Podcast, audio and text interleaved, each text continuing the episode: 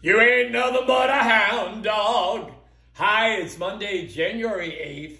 Happy 89th birthday, Elvis Presley.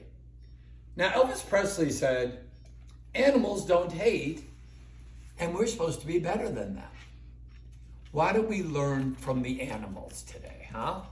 Why don't we try to obliterate some of that hate and add some love? Right? It's worth a try.